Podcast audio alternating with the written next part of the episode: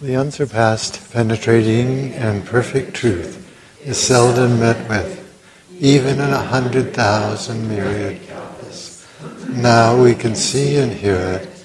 We can remember and accept it. I vow to make the Buddha's truth one with myself. Homage to the Buddha, homage to the Dharma, homage to the Sangha.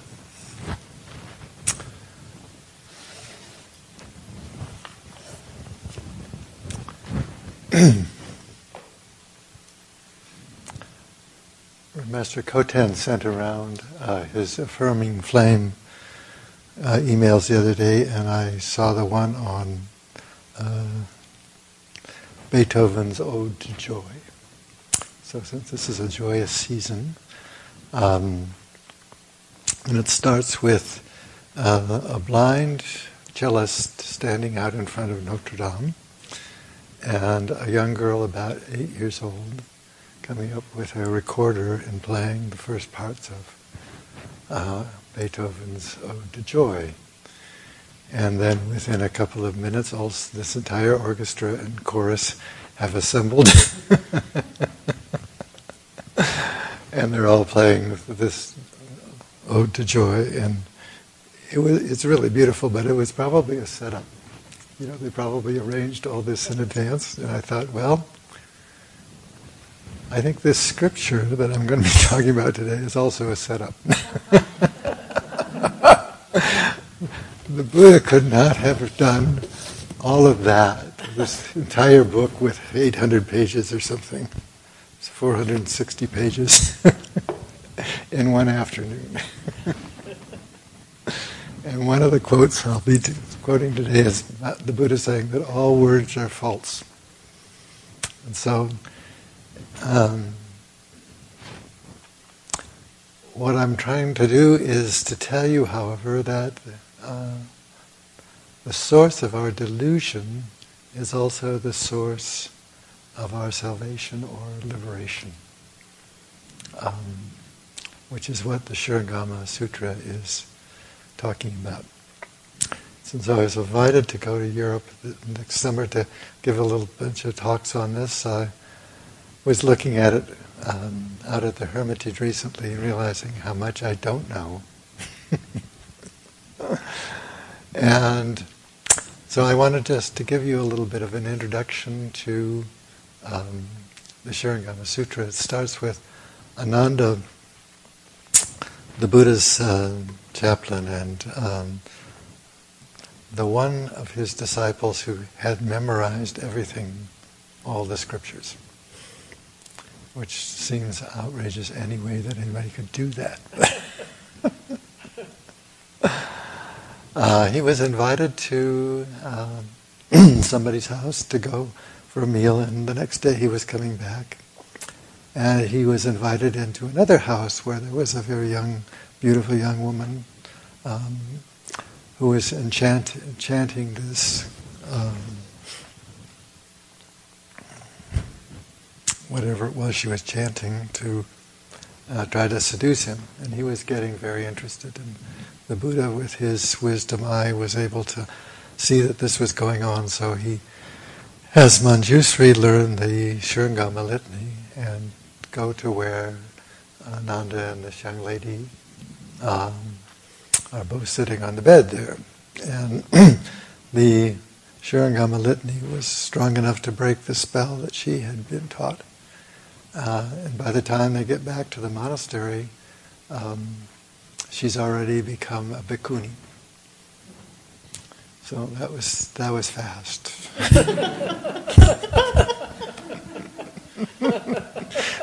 and that's not even that's before you get to 460 pages.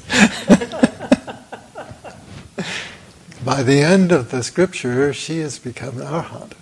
And Ananda still has another 20 years after the Buddha's death. so she's a quick learner. and the first chapter is the Buddha asking Ananda, where is the mind? And Ananda is talking about the intellectual mind, Buddha is talking about the, the Buddha mind. And as Reverend Master Chushin defined the Buddha mind, in a poem that he wrote, it says, that which fills and contains all things. There's no place where the Buddha mind does not exist. And the next chapter is about awareness, because awareness is what doesn't die and isn't born. Awareness is the Buddha nature. And we all come fully equipped with the Buddha nature. And one of the teachings of the scripture is that we don't have to get something, we have to let go of something. We have to let go of our delusions. The delusion is, is the delusion of the self. And so the heart of the scripture is trying to explain um, Ananda how you convert that ignorance into understanding. And one of the delusions our society sells us is that you're basically inadequate. You need more money, better partner, newer cars, a computer that never prob- has any problems.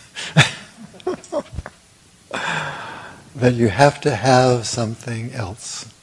And Baso was trying to tell all of us that um, you have to look through the eyes of the Buddha and not think of, not consider whether the self is adequate or inadequate. Um, and that's what this scripture, the Shurangama Sutra, is, is all about. Is is um, it's explaining that we already have the Buddha nature. We got everything we need. We're fully equipped. In fact, we're so fully equipped that we believe that the self is real. And um, the self is really the source of our delusions. And getting rid of that self, no easy problem, no easy solution here.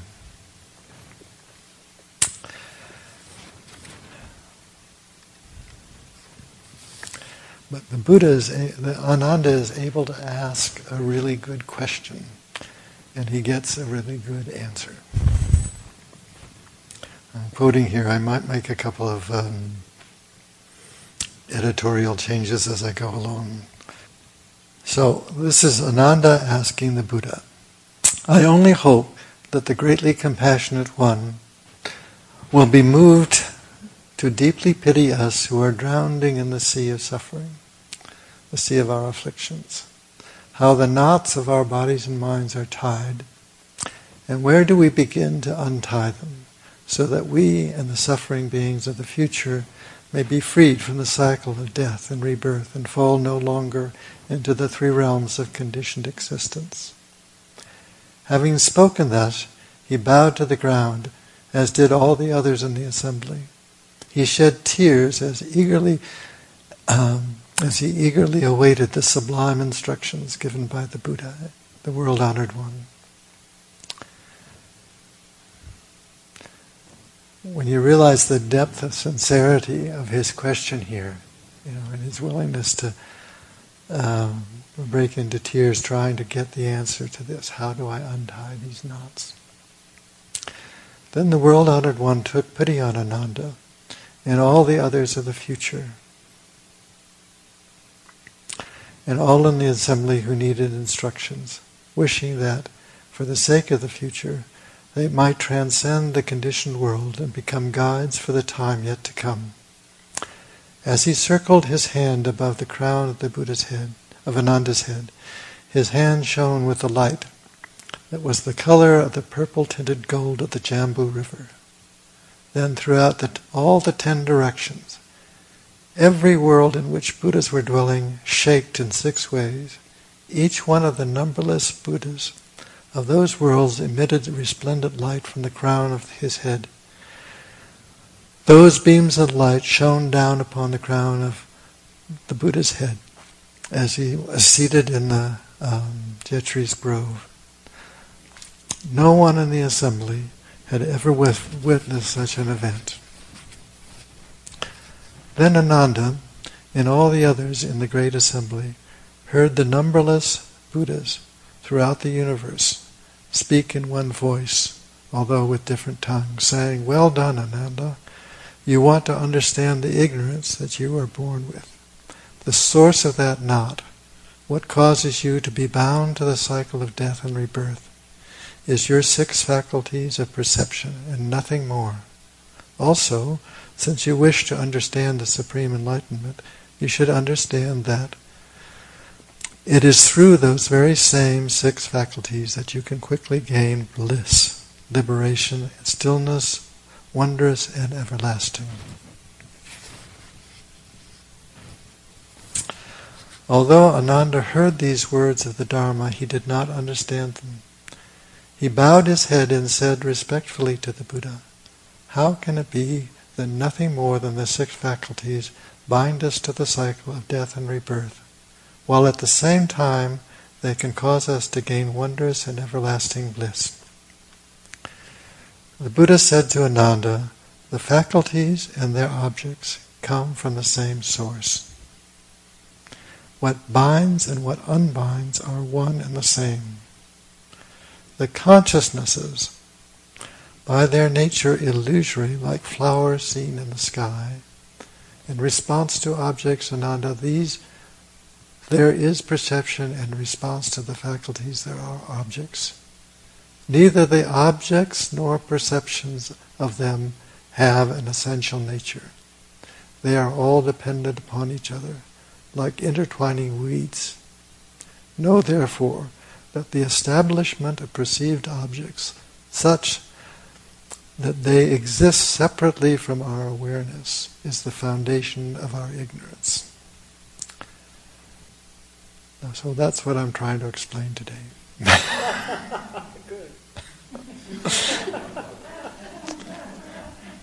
and the explanation is, quite simply, that we see things through the eyes of the filter of self. So we don't see things as they truly are.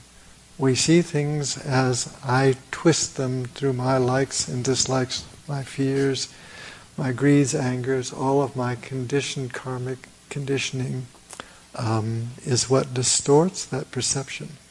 The perception itself is the Buddha nature. The perception is what doesn't die. It isn't born. We all have it. But we have it, we twist it because we, we see it through our old habits. Neither the objects nor perception of them have an essential nature. Everything that exists is falling apart and being reborn again. All it, all these things, they're all the Buddha nature, but they don't have anything that is real. So, but it's if you think of it as emptiness, Reverend Master G used to say, it's the fullest emptiness you'll ever know. Because it, it's the emptiness of this pure awareness. Know therefore that the establishment of perceived objects, such that they exist separately within our awareness, is the foundation of ignorance. What we're saying here is that by looking through the filter of self, you create a self and you create an other. And that duality is the basis of our uh, delusion of a self. It's how we see things. When objects are not perceived as separate from awareness, that itself is nirvana, which is the true purity, free of outflows. Why would you allow anything else to be added to it? Well, because we come with old karma. what I want to talk about is that the conversion of that karma by understanding ourselves. Because Socrates was was absolutely right in terms of Buddhist practice. It's we have to know ourselves. We have to see when ourselves are getting in the way. And we see that because we experience suffering. Suffering has a purpose.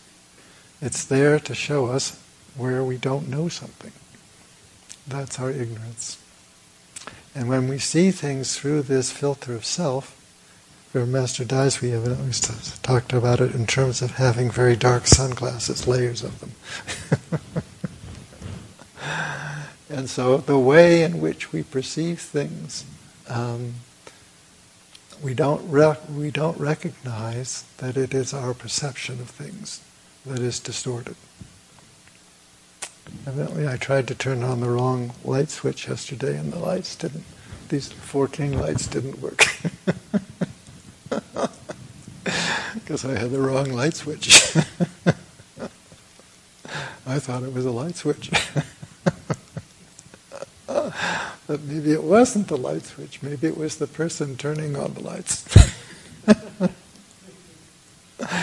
and that's exactly what we have to look at. You know, what what are my habits? What, if we can sit still in the midst of not knowing something and allow that feeling to go through without either repressing it or indulging it, we have a good chance of cleaning up the karma by having it simply pass through, because we are just karmic washing machines. And if those feelings of frustration, like uh, I tried to make a Skype call yesterday and I couldn't get my Skype thing to work.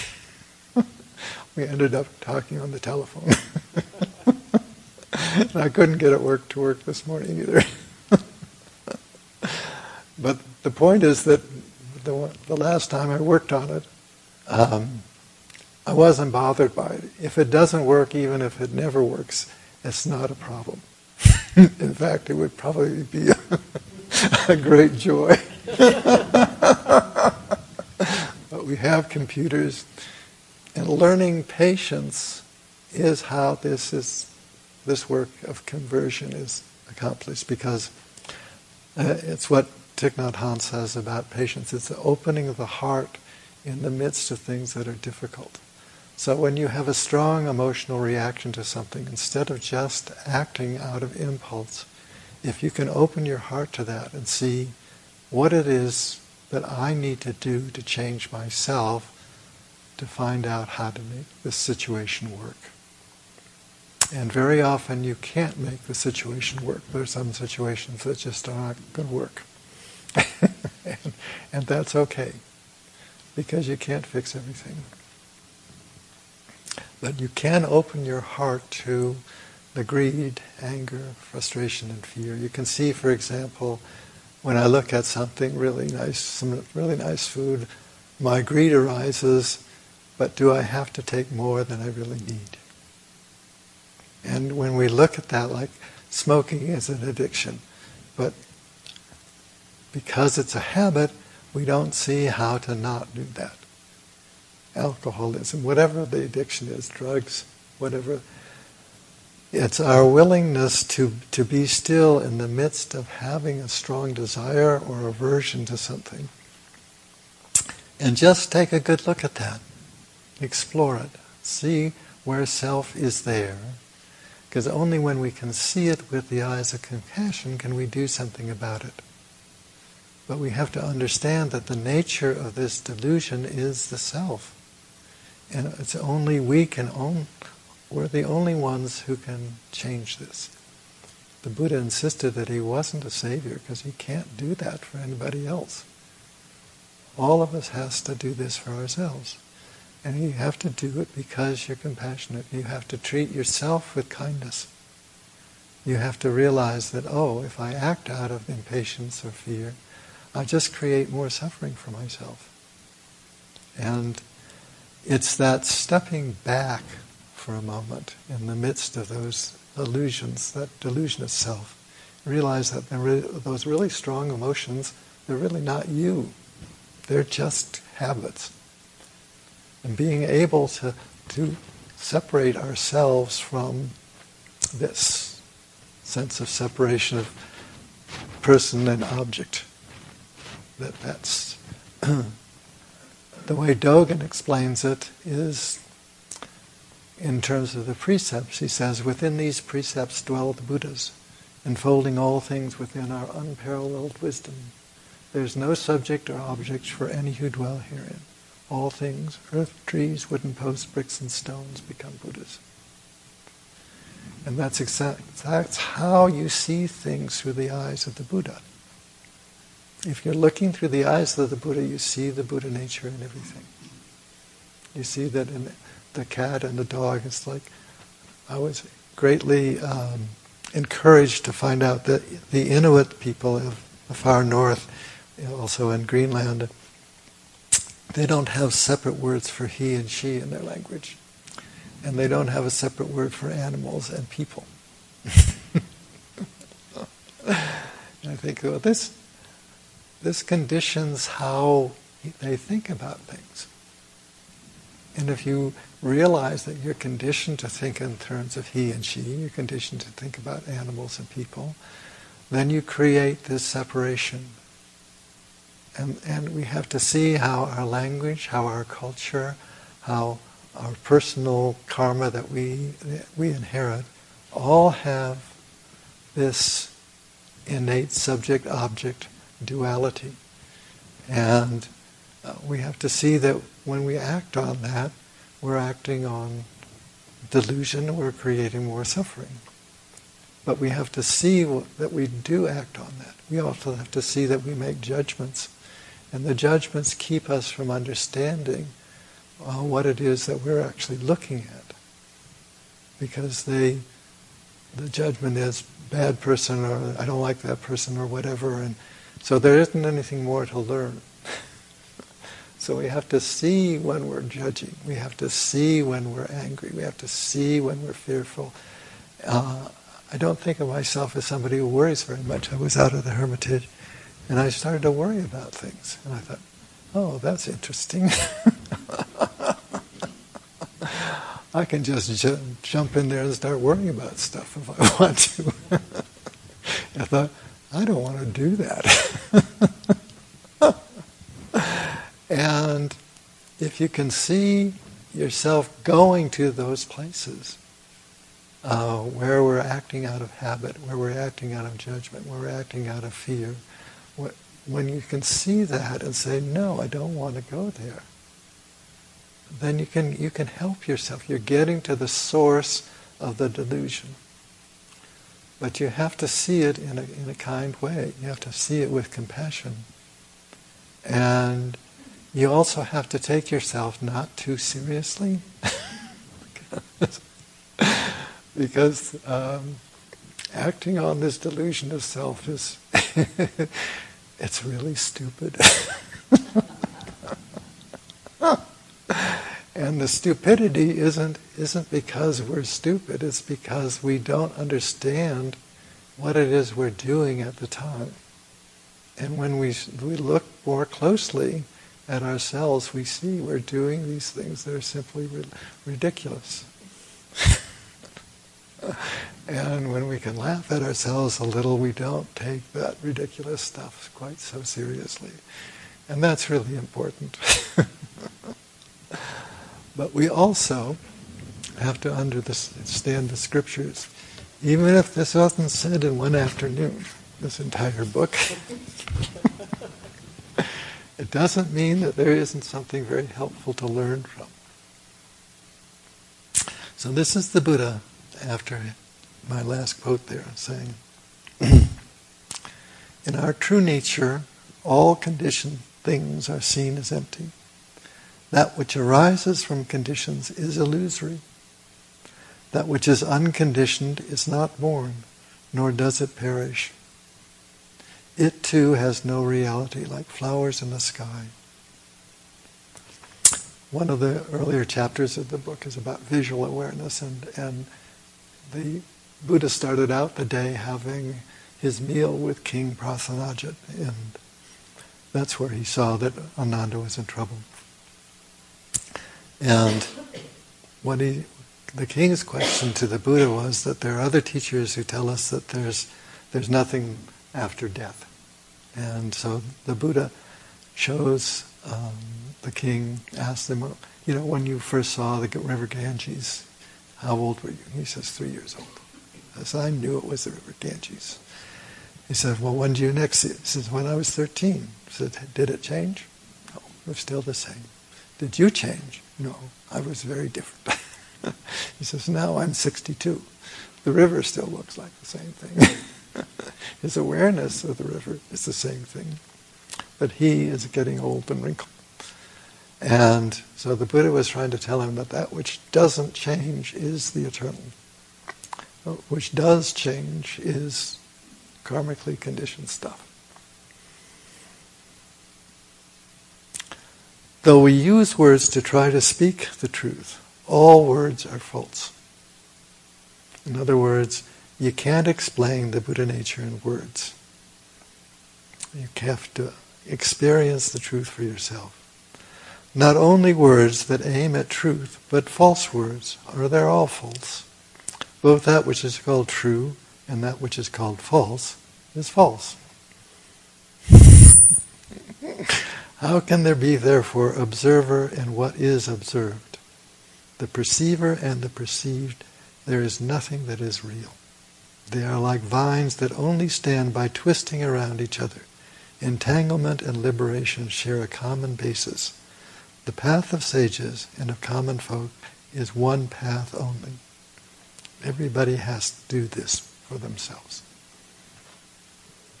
You should consider now these vines that twist around each other.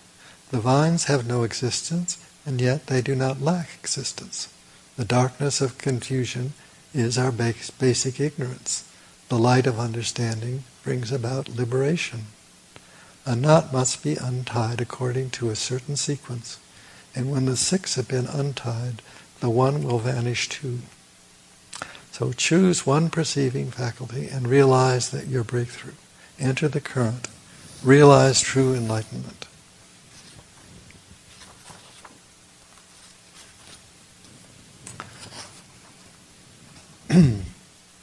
From subtle adana, that is the storehouse consciousness, the energy of habits can burst forth into a torrent, lest you confuse the true and what's untrue.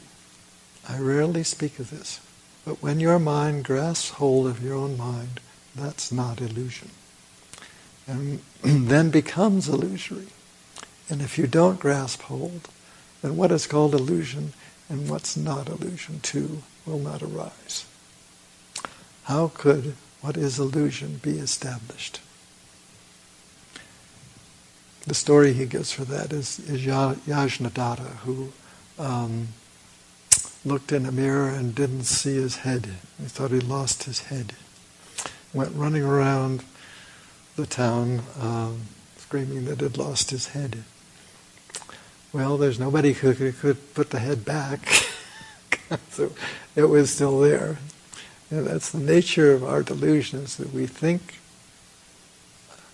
in ways that create this self and other separation. And we have to change how it is we perceive things by doing our meditation, by keeping the precepts, by seeing how it is that we create our own suffering. This Dharma may be called the wondrous lotus flower, the royal, indestructible, magnificent awakening. This practice of sama, samatha, uh, excuse me, samapatti is the way this word. It's, it's um, just samadhi. Uh, this practice of samadhi, through likened to illusion, can quickly bring you past the ones who need no further training. The peerless Dharma is the road that all world wanderer ones, all Buddhas, have walked to reach the gateway to nirvana. And what he's talking about here is choosing one of the senses and going inwards. At this point, uh, Ananda still thinks that he's going to zap him with a hidden transmission and he doesn't have to do the work of changing himself. And so the Buddha realizes that, so he asks 25 arhants and bodhisattvas to describe their understanding. And everyone has a different way of getting there. The last one is Avalokiteshvara. And Avalokiteshvara talks in terms of turning si- the, the sound uh, inwards and listening to silence, basically, which is what our meditation is. And going into that and keep going deeper and deeper until at full understanding as, as the Buddha as much understanding as the Buddha. Or maybe just a little bit less. um, and what we have to realize is that our meditation and our commitment to the precepts and our willingness to look kindly at ourselves and other, other beings has an effect. Somebody was noting that there's been some progress made with some of the juniors, and Master Meian said, yes, training works. and it does work, but we have to do the work. We have to learn to sit still and see when we experience suffering that we have created this out of a misunderstanding. And if we open our hearts to that misunderstanding, there may be room there for us to understand a little bit more deeply. But this is an ongoing process. It may take a couple of lifetimes. I'm reading the Jataka tales. They're 500 and something. So we don't have to expect all of this to go away, and it doesn't matter. It matters that we make the effort on a day-to-day basis to get out of bed and make the best, do the best we can for that day. And even with, um, even when we are trying to explain something and not doing it skillfully, and I speak for myself, because these things are very difficult both to understand and also to live by that understanding. And the more we can be patient with ourselves in our meditation, the more we can open our hearts to the uh, whatever reality that we're dealing with. You know, especially like again, I'm getting older, so I don't walk as well as I used to walk. I stumble around. I don't remember as well as I thought I remembered. and maybe my thought of what I used to be able to remember is just an, illusion, a story that I've told myself. And what we have to do is to take our reality and realize that we don't have to have it any other way. We can just have this reality today is in fact the Buddha realm. And sometimes the weather's good, sometimes the weather's not so good, sometimes I remember my car keys or I empty my pockets properly and put the stuff back in, and sometimes I don't. and having some kind of this this sense of honesty that um, we have this opportunity as human beings to know the same thing that the Buddha knows, and that our vows to keep the precepts and our vows to, to practice meditation is what eventually will lead us to deep understanding.